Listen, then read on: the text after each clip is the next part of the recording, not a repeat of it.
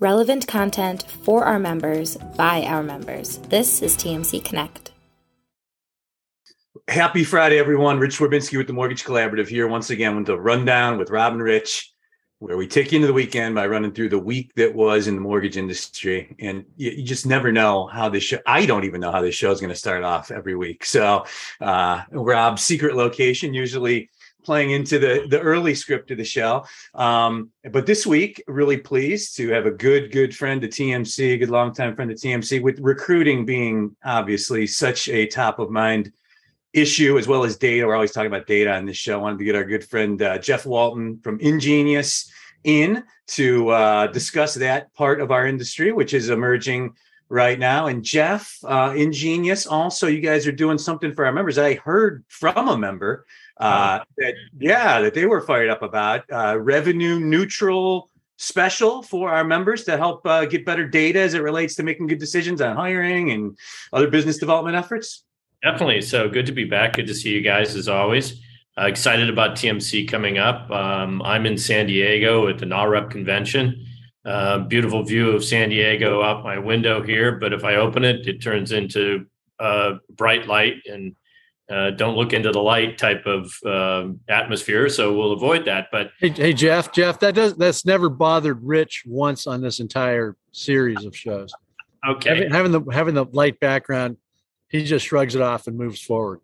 Well, it kind of shades his face and helps everybody out. But so, um, uh, yeah, so we've got that coming up, and um, we know that um, it's tougher times. People are trying to recruit. We don't care where you're getting your data from in order to um, recruit uh, originators or build realtor relationships. Um, we're looking at doing a revenue neutral. We feel that um, we've got better data than anybody in the industry. Um, we get that um, confirmed by, uh, well, now 17 members of TMC that are customers out of our 38 or so that we've gotten in the last year and a half that we've been in business. Um, and so we feel we can replace data that you have currently for recruiting with higher quality data at a revenue neutral cost to you. That's a a win-win for everybody. And so we're excited about that, and um, we're getting really good reception on it, and uh, and we're excited about doing more with TMC for sure. So Jeff, what is that? Explain to the non-accountants, which would include me. When you say revenue neutral, what does that mean? Sure. So, you know, let's say you're getting data today at um, a certain dollar amount, right? That you have a contract for um, we're going to replace your instance that you have today, uh, but it won't cost you any more money for that on a ongoing basis, um, so that you can increase the accuracy of your data and you can increase the applicability of that data um, by coming with Ingenious. And um, it's not going to be an increase in outflow from your budget, uh, which is very important in today's world, right? Obviously.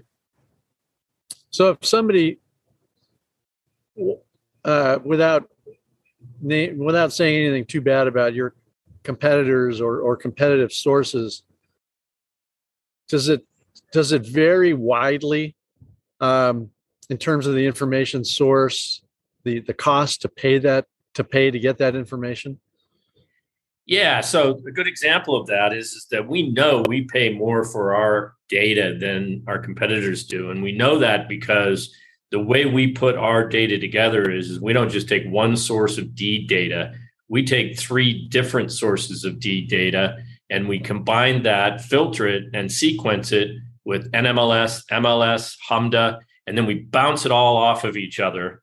All right. So that it fills in the gaps and makes it way more accurate.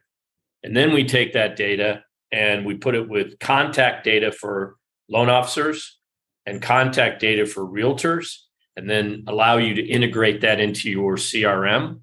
And then you can action off of those analytics and you can start to recruit and prospect realtors at scale. Um, so we know that we pay a lot more for that data, um, and it provides higher quality data based on our patent pending process for doing that. Um, but we also know that it's tough times. And we know people need this data though, because they need to grow in some fashion. So if I were a, a small mortgage banker or a broker, at what at what level does it start to make sense to use this product? Well, it doesn't matter how big or how small you are. Um, we sell by number of seats, right? So if you're a smaller institution, um, you can still get access.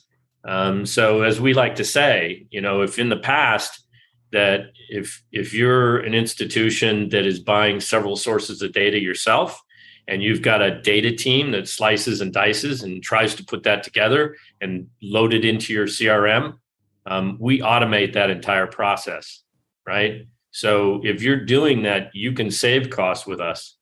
If you're not doing it because you can't afford it, now you can, right? So we've made it affordable for the smaller and the larger, and we'll grow with you. That's interesting.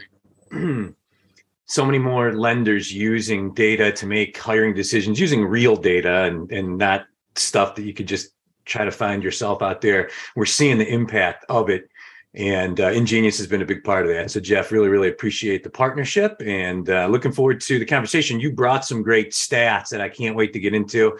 Prompted sure. me to dig up some industry stats as well. Um, just off of uh, CFPB recently released all the HMDA data um, for 21, and I parsed through there. Got some interesting stuff we'll talk about as well. So let's go ahead and get into it. On the eve of TMC Chicago, uh, tomorrow we begin what will be our this is I don't think our biggest. We're like 20 people short of our last one, but the most lender members ever at a TMC conference, which uh, I think really says a lot about our organization given the climate right now. Very, very easy to uh, uh, cancel travel plans, but uh, really looking forward to seeing 400, 450 of our closest friends these next few days in Chicago, and uh, including uh, my two co-hosts today. So that's awesome. Rob, the Fed. We keep leading with the Fed because it is the narrative that is really driving everything with our industry right now. Fed meeting this week, Tuesday, Wednesday, announcement Wednesday. No surprises really. 75 bips. I think there was like a 14% chance of a 100 basis point move priced into the Fed fund futures market. So it was as expected. Uh, the rhetoric and narrative um, from Powell was really as expected. Um, yeah, and then and then we saw bonds actually rally a little Wednesday afternoon, and then just all hell has broke loose the last two days in digging into this and trying to. There's no definitive reason why bonds should have sold off so much, pushing mortgage rates up even higher. Pretty much seven percent on a thirty-year fix right now, um, and if you look, it is really, I, I, from what I can decipher in the UK, they not only sold a ton of bonds in the middle of the week, uh, Wednesday, Thursday, but they also announced like a new budget essentially for their central bank um, that includes less bond buying. So, you know, I think the moves in the UK, coupled with just this fear factor, um, you know, people don't want to be wrong; they want to be left holding the bag. Really, has led to just really runaway train uh, in in the fixed income and in mortgage bond markets. Uh, your thoughts on the transgressions of the week? So you you kind of summed it up nicely there toward the end. It's almost as if inflation was not the issue this week, uh, although the Fed did as it was expected, and then the the smartest people in the room immediately started talking about what's next and where, where we're going to be toward the end of the year and early next year. And this is just viewed as a stepping stone toward higher overnight rates and higher discount rates. Uh, the the news from overseas regarding the UK and, and bond buying and so forth. You know, the the thing I think that that people on the call here need to remember is that once again, the Fed doesn't set mortgage rates, but the same factors that influence the Fed, the Federal Reserve Open Market Committee, in its decision making, influence mortgage rates. And so we've we've been talking about inflation for months and months now and the Fed is definitely playing catch up. I think Fed Chair Powell admits that. But the the thinking is now, gee, if mortgage rates aren't set by the Fed and instead they're set by supply and demand, obviously the supply is down. You can look at the MBA application data nearly every week for the last several months. It continues to go down. And when I talk to originators, originators all the way up to CEOs. You know, it's it's very tough out there, and I think it's going to get tougher given that we're heading into the autumn. and the winter, and with no prospect really of, of lower rates per se. And so a lot of lenders are out there really nervous about the the next three to six months. So you have a situation though where mortgage rates are determined by supply and demand, and the supply, the new supply is down. But the question is, gee, is the Fed going to start selling their mortgage-backed security holdings? And if you know, and, and when and how much kind of thing. And so if they do indeed do that, I think as we're seeing in the UK, that tends to push prices down, rates up. And so the discussion over the last few days isn't so much where's inflation, where's the CPI, where's the producer price index. It's gee, what's going on overseas? Are there is there selling that's going to take place that's impacting mortgage-backed prices, and and where does that take us? And so there is a lot of nervousness. You know, I, I remind people that generally speaking, during a recession, rates go down, right? Rates go down, and they aren't going down. So the question is, why not? And it's a it's a expectation of higher rates rather than the impact on the economy now because whether it's the stock market or the bond market those markets tend to be forward looking they like to think that they can predict the future which is a whole different breakout session. But uh, the fact is the the market is looking at what the fed is reacting to and where they expect things to go from here. And yeah we might be coming up on a recession, but nonetheless, if if institutions start selling bonds, it's a real problem for prices and therefore rates. So you're right, Rich. I mean, everybody knows rates have gone up. They've gone up overnight. They've gone up during the day, and 30-year mortgage rates are at whatever whatever year high they are, and the 10-year yield is, you know, there's we're now talking about a four percent yield on the 10-year, which I think just a year or two ago, wasn't it? It was about a half a percent yield. Yeah. And very interesting situation. It's very leading to a lot of interesting discussions and observations about what banks are doing about it, what credit card companies are doing about it, what individuals are doing about it in terms of their own credit profiles and paying off their credit cards and on time and so forth. So it's a it's not a great situation by any stretch of the imagination. And you know, I'll wrap up with with you know we were talking to Mark Zandi recently. I, I think a fair amount of this is is psychological, just like every market move is, and you can get into a uh, self fulfilling prophecy to some extent because if I'm if I'm nervous, if if the dance studio owner of this uh, building behind me gets nervous, we all start cutting back our spending. We spend less coming up in the holidays, and that further compounds the problem. So, as always, it's a it's an interesting situation and not a great situation for a lot of lenders out there staring at the uh, staring at autumn and winter coming at them. It's tough. No way to sugarcoat it. Uh, been a tough year. Uh, like you said, fall just starting, um, and you know, and we're seeing just stats and data in our industry on market share and you know, the biggest lenders in America, you know, picking up more market share. Uh, you know, something that Jeff sent over some great data we're going to talk about in a second here. Um, but it prompted me to really read through the CFPB and FHA are, are, you know, ever since they expanded the scope of the HMDA data they're collecting, they're putting out a lot of really relevant data um, about the mortgage industry and, you know, just did a pretty expansive report a couple weeks ago just on values and the statistics on um, you know who's doing loans and how many institutions are doing it and i think uh, what we've seen jeff been is you know the largest lenders are continuing to grow market share that that is why we started the mortgage collaborative right there you know i think that the owners of this company in 07 and 08 saw the beginning and seedlings of a climate that uh, made it very tough for small players to compete due to regulatory costs and other broad brush legislation. It's why this company was started. And uh, you know, as we look at the landscape now, it's been a tough year for small lenders. Some made lots of money last couple years and were smart with it. Some not as much, but um, nevertheless, here we are, and you know, it, it, does it does look like a challenging landscape looking forward. And uh, Jeff, why don't you start by talking just a little bit about some of the data you sent over um, because it was really revealing. Yeah, sure. So it, it's very revealing. And um, what our data shows is that currently the top 10% of the originators out there that do more than one loan um, are doing 56.57% of all loans in the marketplace since 2018. Um, the top 30% are doing 88.29%, and the top 50% are doing 97.33%, right? Staggering numbers in terms of that. Um, but what, what is also behind that that is even uh, more interesting, maybe not more interesting, but as interesting, is that over time, over the last three years, we've seen that number grow to where the top producers are doing more loans and the bottom producers are doing less loans.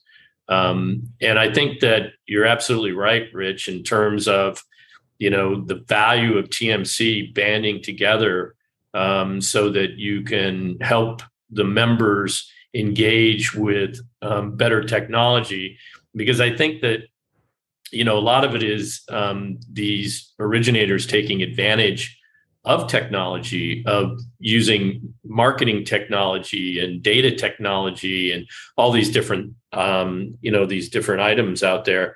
And um, to be able to give them access and knowledge to that, I think is is a, a huge win for the members of of TMC. Um, and so that, that you know, to, to quote a famous philosopher, Sue Woodard, she's a philosopher now. I'm giving her that distinction. So it's it's not technology that's going to replace loan officers. It's the loan officers that are using technology are the, the ones that are going to replace the ones that don't, right? And it is highly important that um, you engage with the tools and the technology that is out there in order to compete in the marketplace. And I think that's what it tells us.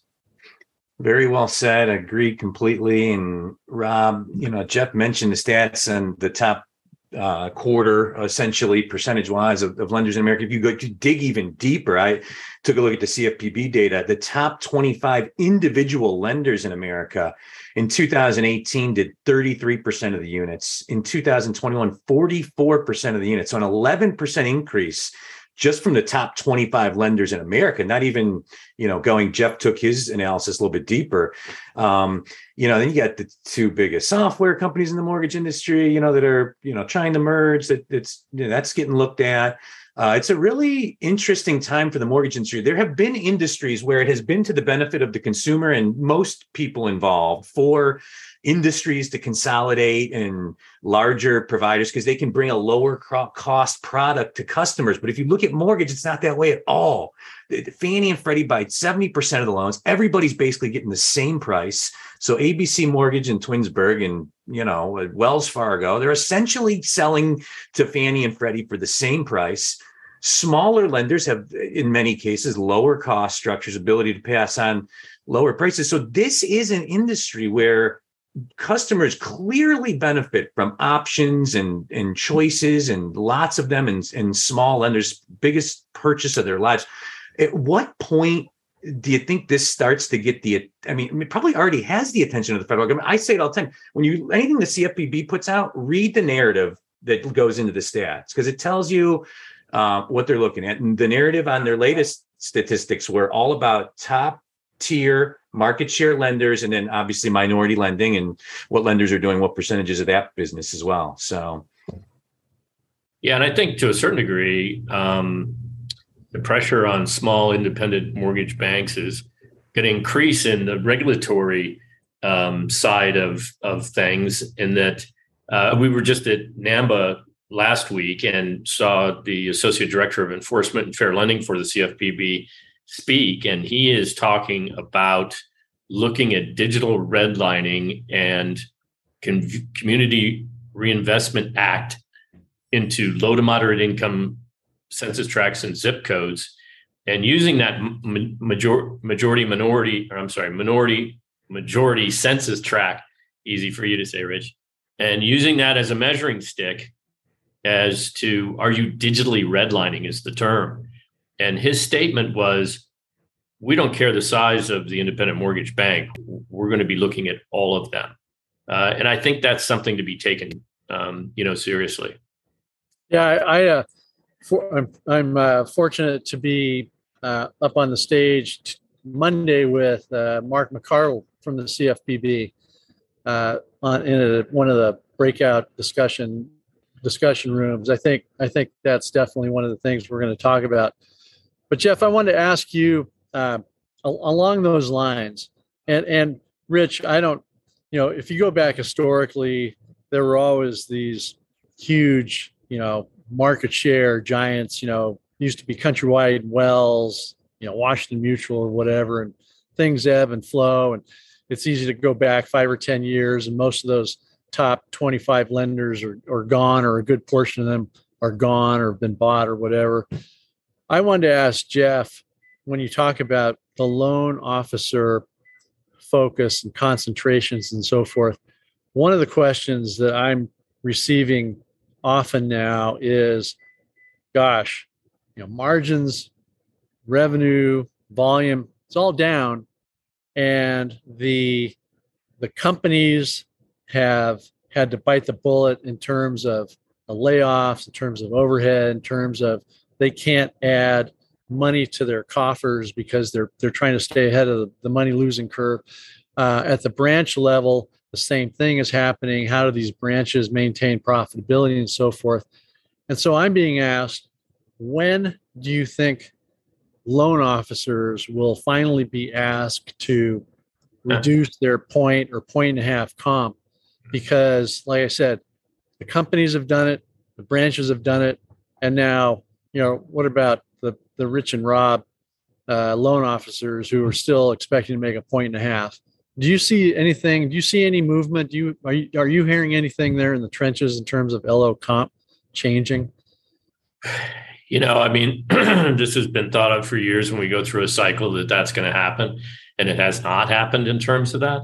Um, I think that um, as long as the loan officer is the source of business from the realtor and they own that source, their value will continue to be um, supreme in the marketplace to other costs.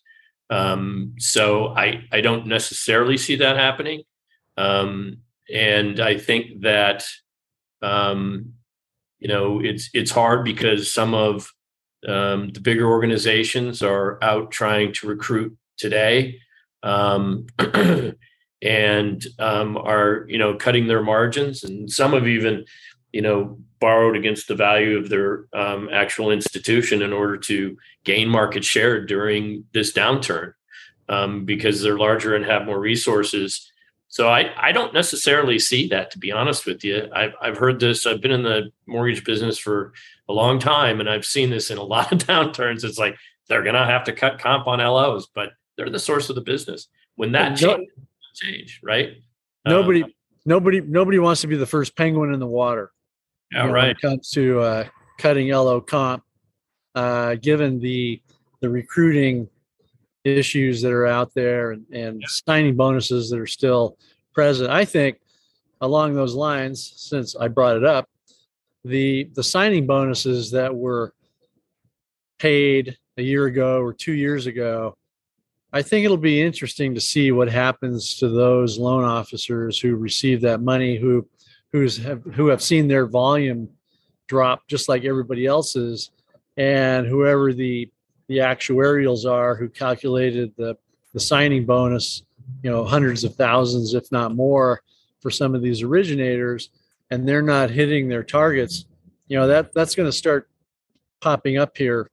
Uh, I would think soon as we head toward the end of the year and into 2023.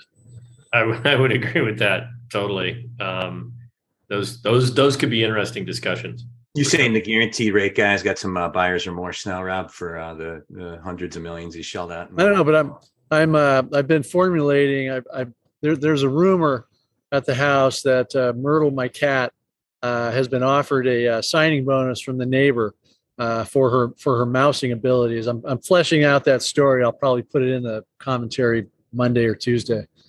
It's a free market, Rob. It's right. All the line caught salmon she can eat. It's so. a free market. Speaking of free, I mean, you could see. I think you're going to see LO Comp almost kind of like naturally reprice itself a little bit. I mean, think about it. We're almost seven percent on a 30 year fixed rate right now, and I mean, you know, if the rates stay in this realm for a while, I mean, arms viability just in the past seven days has gone up by some not insignificant percent. There still is, and I don't think will be at any time soon, any kind of secondary market for arms for all the reasons we've beat to death badly. Um, so I don't, you know, so you could see more LOs maybe transition to companies that can put loans in the portfolio that can write, you know, depository loans and others that can do that. And we know those lenders pay a little bit less commission. Uh, I remember recruiting in a type of climate like this for a bank, and it was the win. It was we were very effectively able to do that, um, you know, by talking with LOs about being able to do you know eight loans a month instead of five because you could do construction, you can do arms, you could do non-warrantable condos, you could do doctor loans, you could do all the stuff that uh, is kind of on the margin. So we'll see how that all evolves. Well, you know, it's interesting. Jeff was talking about the the low cost. Um, you know, I've, I've maintained for many years that in general, everyone is selling their products at the same level. You know, the mortgage-backed security market, you can see it on the screen. That's the price. It's not like a, a big wholesaler might be getting a different price on their Ginnie Mae security than you know somebody much smaller. But the so what it comes down to is well how they value servicing certainly, but the cost structure. And that's where a lot of banks and credit unions have picked up some market share because generally speaking and, and jeff you probably know the, the, the numbers better than i do but generally speaking credit unions and banks don't pay their loan officers anywhere near what independent mortgage banks pay their loan officers. So they've got a little bit of a leg up there i would think and, and probably will will continue to do that going forward. Yeah, I mean that's that's an advantage they do have. They have uh, an advantage on cost of funds, uh, but they have a they've had traditionally a disadvantage um, when it comes to infrastructure and infrastructure cost. They've been probably higher regulated, um, and they just have higher overhead that's assigned to them from the banking side than an independent mortgage banker has. Because I know that because I've worked for uh, several banks in mortgage banking, and uh, you know they always they always give you your overhead from the bank, and it's like, you know, uh, you know that's not my cost structure, but that's the case. They they do have a higher cost structure, whether that's internally or perceived or not. It's the case, and they're cutting costs as well. Yeah, I think uh, you know. So you, when you talk about the, the the, the interest rate climate and watching the Fed's moves, you know, it's not like the warehouse costs are going down for independent mortgage banks. They're they continue to go up, and that that tends to squeeze margins pretty heavily as well. Yeah, and I think you know you also look at it and you go, okay, the second part of this cycle is um, is as your net worth decreases, then you have your warehouse lines in jeopardy and we go through that next cycle which is which is coming um, which is a, it's it's it's going to be it's going to be a, a tough six months here um, but um, you know i think this industry has proved itself very resilient in the past um, and i think that you know there's going to be winners and losers but there's going to be a lot of winners and you know everybody's going to hang tough and, and get through it this is the rundown with Rob and Rich. I'm Rich Swerbinsky with the Mortgage Collaborative, joined as always by Rob Chrisman, and this week uh, special co-host, the CEO of Ingenius, Jeff Walton. Fellas, I want to dig a little bit deeper on this whole like you know too big to fail monopolistic tenants to the mortgage industry. Because Rob, you make a good point.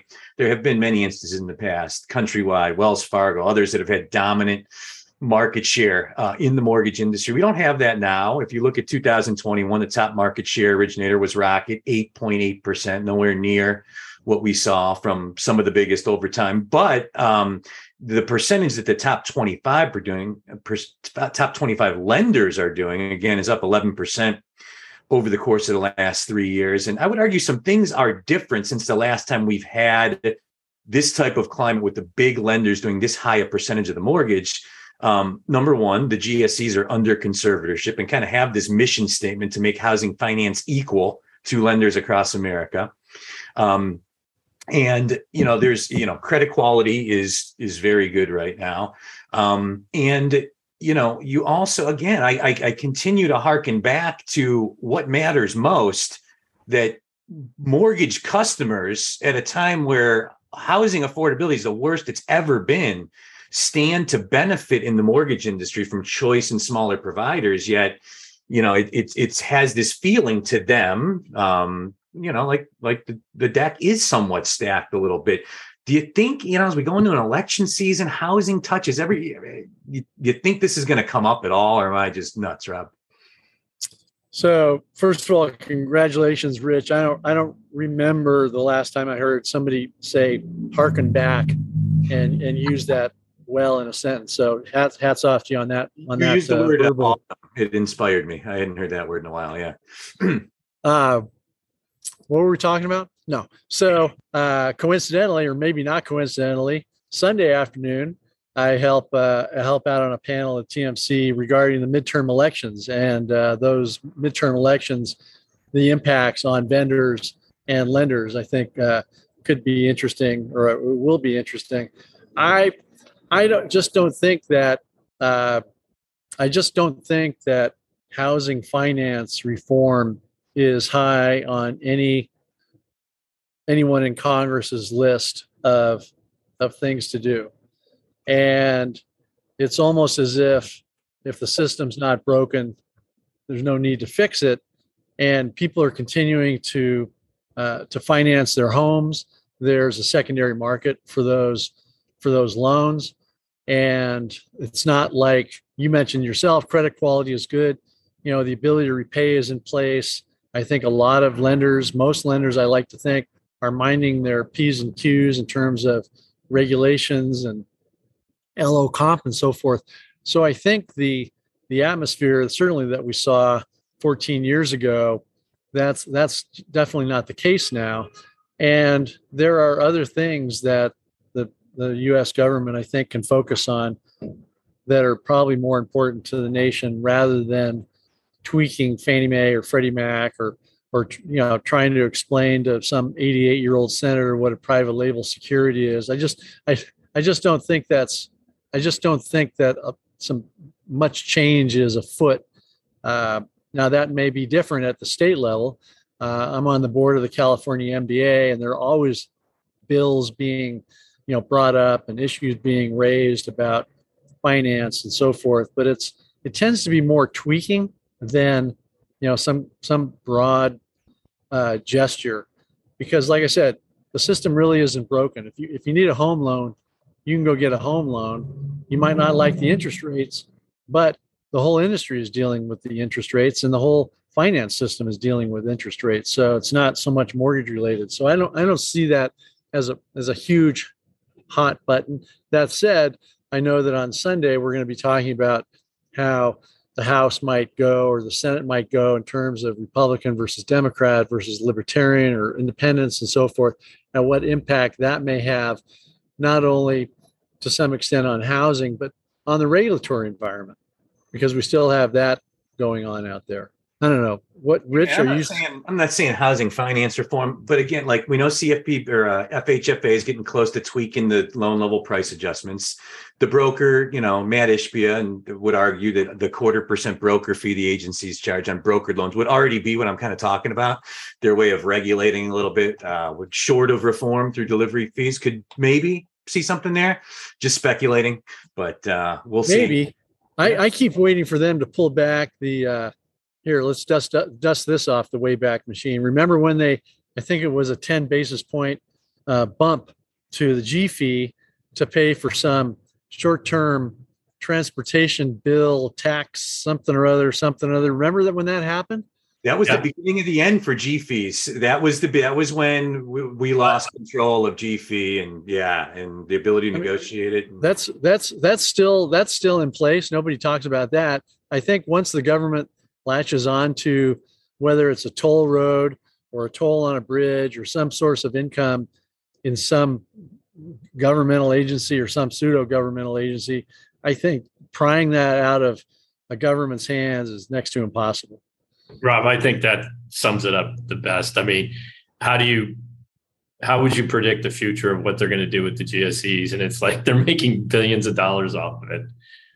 Really hard. Anybody who's going to give that up, I mean, just human nature by itself, let alone bureaucracies. It, I just don't see them giving that money up, and it's not broken to the point of where you know you got to fix it. I just don't see it happening. There's just not a impetus to to lift that. Yeah, Rich. Uh, Rich has been under contract by a hair care company for years now, and he doesn't want to see that income go away, no matter how short his hair is. So same same thing. That I guess a full full head of hair, intentionally short, uh, by far the most uh, follically gifted on this show. But uh, yeah. With uh, that, oh boy, time boy, time the time has flown. Well, sorry you have to leave, uh, Rich. We're gonna miss you.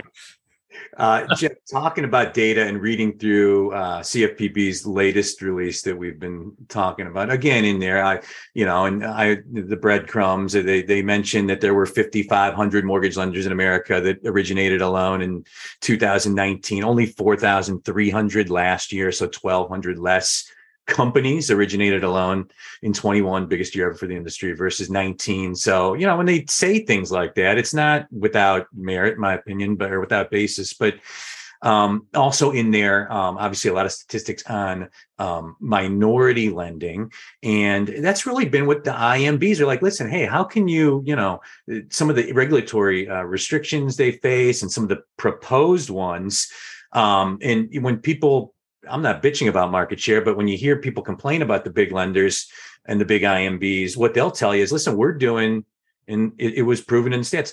IMBs, the national average on minority lending, 25% of all units, IMBs 27%. Um, and but if small IMBs had not faced really to this point a lot of regulatory pressure, you're starting to see the tea leaves change there as well. And again, all you got to do is read the CFPB releases. They from this perspective don't care about size and they have a lot of data to look at to assess the lending landscape and lenders. There's also uh, some state regulations. I think um, i heard the other day there's seven different states that have, have passed legislation or about to. Um, obviously california illinois and, and new york are ones but one of the things that's coming up that i found very interesting was that that depositories in particular on on uh, Community Reinvestment Act used to go out at the end of quarter and years, and they would buy loans in low to moderate in, income zip codes and census tracts. And the, the regulators are not saying you can't buy loans in the secondary market in those in those census tracts. What they're saying is you can't swap them. Mm-hmm. So if they look a level below that and they see that you're doing well in certain um, you know, zip codes for low to moderate income, and you're selling those to people that aren't doing well in yours that you are, and you're buying from them or others, um, you know, where you're not, uh, that is not solving a, um, a an issue that was it's clever, clever though. Hat, you know, hats off to them. Yeah, it's like um, you know, financial engineering, right? As we hear, but they're going to look at that and say you can't do that and that there's a systemic problem that's not getting solved when you do that and so now you're going to have to actually address the problem.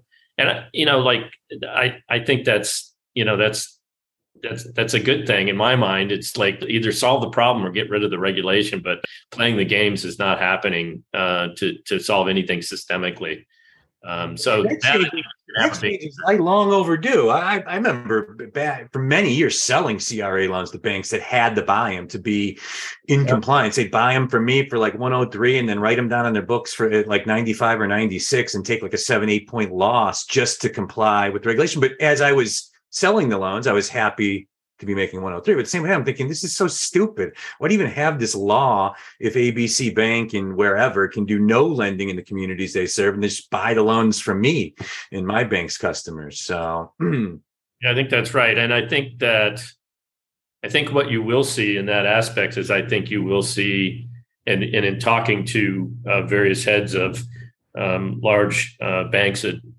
that uh, are in charge of diverse markets, they're now talking about literally hiring loan officers and training them um, and and putting them in um, markets that are going to are going to solve that problem instead of just doing the the purchase of of loans. And so I think that's positive. You know, so you're going to hire people that um, are trained on that and and go back to increasing uh, the pipelines and the manufacturing of those loans to LMI uh, zip codes. I think that that's a, a good thing to do. Uh, and then we'll sell you the data on those people so you can hire them away from the banks.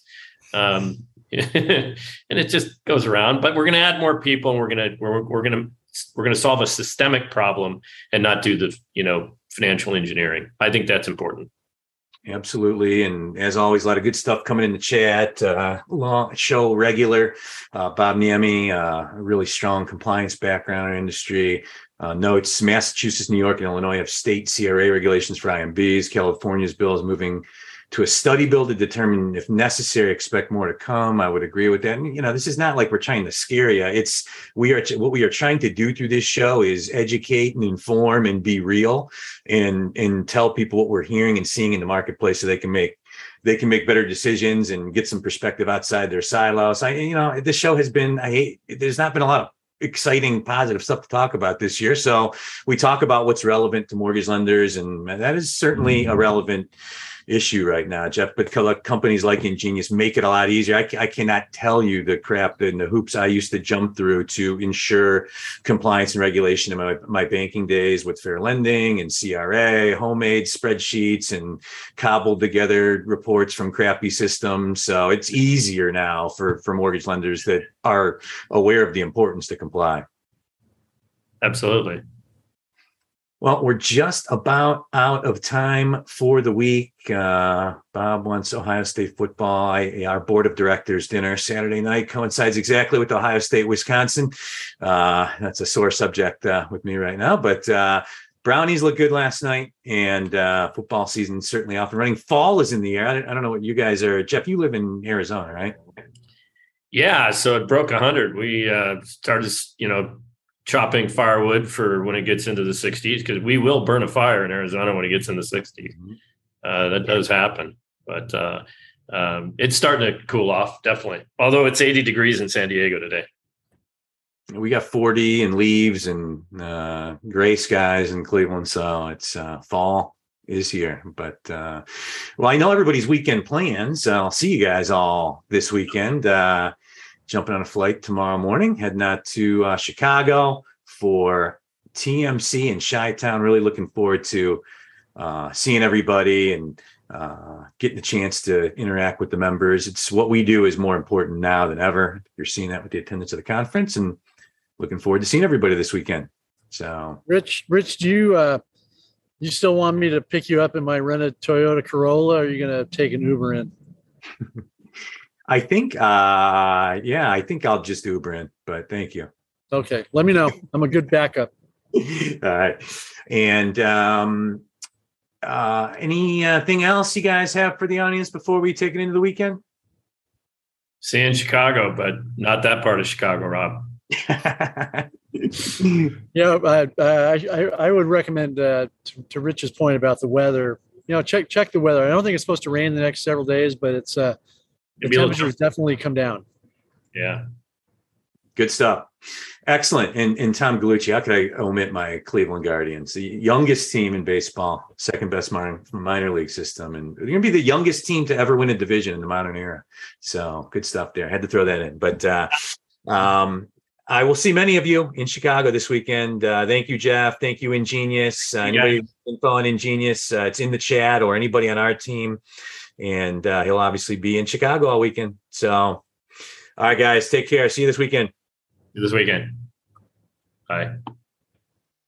For more information about how you can get involved with TMC Connect and witness the power of the network firsthand, please visit us at mortgagecollaborative.com.